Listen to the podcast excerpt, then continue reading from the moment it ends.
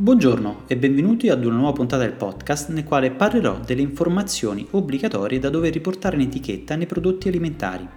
Ricordo che tutti i richiami legislativi di giurisprudenza o articoli sono consultabili ai link riportati tra le informazioni della puntata.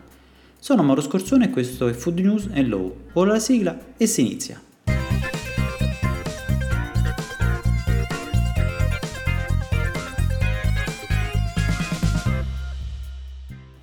Da oltre un anno vi racconto del diritto alimentare tramite i miei podcast. Qualcuno di voi una volta mi ha fatto presente di non aver mai fatto la classica puntata zero, come si suol dire, la puntata nel quale vi avrei dovuto spiegare il motivo di tale progetto e i suoi sviluppi. Francamente ad aprile del 2019, quando ho registrato le prime puntate utilizzando un semplice microfono collegato al PC, con un terribile rumore della ventola che faceva da sottofondo alla registrazione, volevo solo condividere con voi una mia grande passione, personale e professionale. L'idea iniziale era un pochino differente da quella che è oggi. Infatti leggendo la rassegna stampa di settore tutti i giorni, partendo da alcuni argomenti del momento, era mio interesse approfondirli con voi. Poi sono arrivate le prime richieste e questo ha iniziato a modificare l'idea iniziale, volgendo verso un momento, 15 minuti massimo, nel quale approfondisco, per quanto possibile, un argomento. In un momento dove tutti utilizzano i video e le immagini, ho pensato fosse maggiormente fruibile utilizzare il podcast. Questo perché immagino che ascoltiate i podcast mentre siete in macchina, io lo faccio spesso, oppure mentre siete al lavoro, in un momento di tranquillità, e potete magari dedicarvi qualche minuto di aggiornamento, o anche mentre camminate, oppure mi piacerebbe sapere in quale momento della giornata mi ascoltate. Ma tornando a noi, mi accorgo che ho trattato molti argomenti per la maggior parte collegati all'etichettatura dei prodotti alimentari o comunque connessi a specifiche questioni. Ho richiamato spesso il regolamento 1169 del 2011 relativo alla fornitura di informazioni sugli alimenti ai consumatori, ma oggi vorrei affrontare con voi cosa si intende per etichettatura e quali informazioni devono essere riportate obbligatoriamente in etichetta. Per chi ha qualche anno di esperienza, prima della pubblicazione del regolamento comunitario, in Italia la normativa di riferimento era il decreto legislativo 109 del 1992, un decreto che applicava diverse direttive comunitarie inerenti all'etichettatura dei prodotti alimentari. Per spiegarvi meglio, la direttiva è un atto legislativo che stabilisce un obiettivo che tutti i paesi dell'UE devono realizzare. Tuttavia, spetta ai singoli paesi definire attraverso disposizioni nazionali come tali obiettivi vadano raggiunti. Per questo motivo è obbligatorio un atto normativo nazionale di recepimento della direttiva comunitaria, da qui il nostro decreto legislativo. L'Italia, recependo le direttive comunitarie, aveva previsto alcuni specifici obblighi vigenti solo in Italia in materia di etichettatura, ad esempio l'indicazione della sede dello stabilimento di produzione o di confezionamento, o ancora le indicazioni a dover riportare nei cosiddetti pacchi natalizi, per intenderci le confezioni che contengono prodotti di diversa tipologia già etichettati. Ma per raggiungere il primario obiettivo comunitario del libero mercato interno, la Commissione europea ha sentito la necessità di stabilire definizioni, principi, requisiti e procedimenti comuni per determinare un quadro di riferimento chiaro e una base comune per le disposizioni dell'Unione e nazionali che disciplinano il settore delle informazioni sugli alimenti.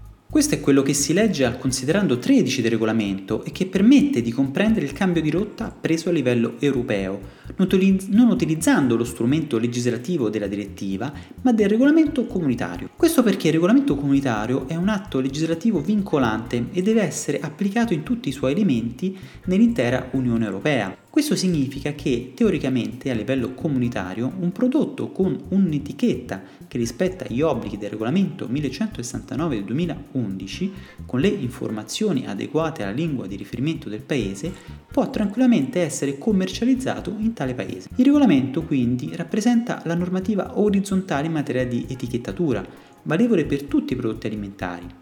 Poi però avremo, sempre di adozione comunitaria, delle norme di settore ad esempio per il miele, per l'olio d'oliva, per i prodotti ittici, gli ortofrutticoli freschi, eccetera. Con gli anni però abbiamo assistito ad un proliferare di norme nazionali, valevole in generale solo per le aziende e per i prodotti commercializzati nei paesi che le hanno adottate. E questo di fatto sta minando quello che era l'impostazione iniziale del libero mercato e disposizioni comuni, complice anche l'inattività della Commissione europea che in molti ambiti non è riuscita a prendere una posizione univoca e chiara. Ma tornando a noi, il regolamento comunitario ha previsto alcune informazioni obbligatorie da dover riportare in etichetta, con alcune eccezioni ma ben definite per consentire ai consumatori di identificare e di fare un uso adeguato di un alimento e di effettuare scelte adatte alle esigenze dietetiche individuali. Conoscere quali informazioni sono obbligatorie e quali sono facoltative è utile a comprendere come deve essere realizzata un'etichetta, perché spesso sento ancora aziende che si trascinano errori o inesattezze solo perché è sempre stato fatto in questo modo, il che potrebbe anche essere una mossa corretta in alcuni ambiti, ad esempio non sempre conviene modificare totalmente un marchio o un'impostazione grafica di un'etichetta, perché potrebbe fuorviare il consumatore, ma è anche vero che le norme cambiano col tempo, non solo nel dettato legislativo, ma anche nella loro interpretazione, ovvero essere entrate in vigore norme specifiche che magari interessano quel determinato prodotto e in tal caso bisognerebbe effettuare una modifica delle informazioni in etichetta. Quindi, quali informazioni devono essere riportate in etichetta nella maggior parte dei casi?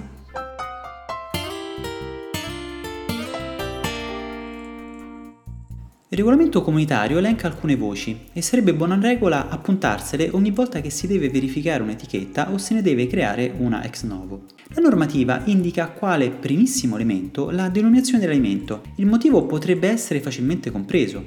La denominazione, come la stessa parola dice, ha la funzione di consentire al consumatore di conoscere la natura reale dell'alimento. Ho già affrontato questo argomento in un precedente podcast, lo scorso anno, che se di interesse vi consiglio di ascoltare. Per trovarlo basta scorrere a ritroso tutti i podcast utilizzando il lettore impiegato. La seconda informazione è l'elenco degli ingredienti. Altra informazione utilissima ma non sempre letta dai consumatori, nel quale invece sono racchiuse tantissime notizie utili capaci sia di spiegare com'è composto l'alimento e compara- compararlo con altri similari, ed anche, ed arriviamo alla terza informazione, riporta in modo chiaro ed evidente gli ingredienti o sostanze che provocano allergie o intolleranze. Anche prima dell'avvento del regolamento comunitario vigeva l'obbligo di riportare tutti i componenti dell'alimento nello specifico campo, ma la novità riguarda le modalità con le quali tali informazioni devono essere riportate. Per intenderci, non è un caso che nella lista degli ingredienti alcune sostanze sono indicate in corsivo o in maiuscolo o evidenziate in grassetto o con un diverso sfondo. Questo dovrebbe aiutare il consumatore allergico o intollerante ad alcune sostanze a individuarle con facilità. Devono poi essere riportate le quantità di taluni ingredienti o categorie di ingredienti ed entriamo tra quegli obblighi che scattano solo in presenza di altre informazioni. Per comprendere il caso, se ad esempio evidenzio in etichetta la presenza di una specifica farcitura, tramite immagini o parole o pittogrammi, o anche perché sono obbligato, perché ho utilizzato una denominazione descrittiva che ne riporta l'indicazione, per intenderci biscotto con gocce di cioccolato, dovrò riportare il quantitativo, espresso in percentuale, delle gocce di cioccolato in lista ingredienti. Dovrò inoltre riportare la quantità netta dell'alimento ed anche il termine minimo di conservazione o la data di scadenza. Ovviamente queste sono informazioni utili al consumatore a comprendere quanto prodotto sta acquistando e per quanto tempo si conserverà in dispensa.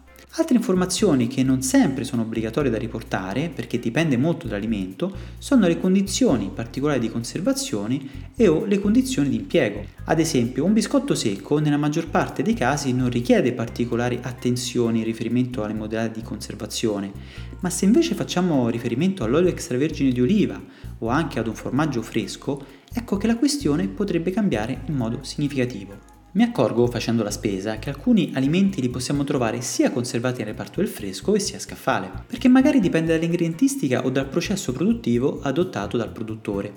E sapere come deve essere conservato un alimento ci aiuta quando torniamo a casa e sistemiamo la spesa e non ci ricordiamo in quale reparto abbiamo preso l'alimento. Le condizioni di impiego, da non confondere con le istruzioni per l'uso, di cui parlerò a breve, sono quelle indicazioni richieste quando vi è effettivamente necessità. Ad esempio, le carni macinate di pollame o le preparazioni di carne contenenti carne separate meccanicamente devono riportare un avvertimento indicante che i prodotti devono essere cotti prima del consumo. Procedendo con le informazioni a dover riportare in etichetta, di cui l'elenco è riportato all'articolo 9 del regolamento 1169 del 2011, troviamo il nome o la ragione sociale e l'indirizzo dell'operatore responsabile delle informazioni.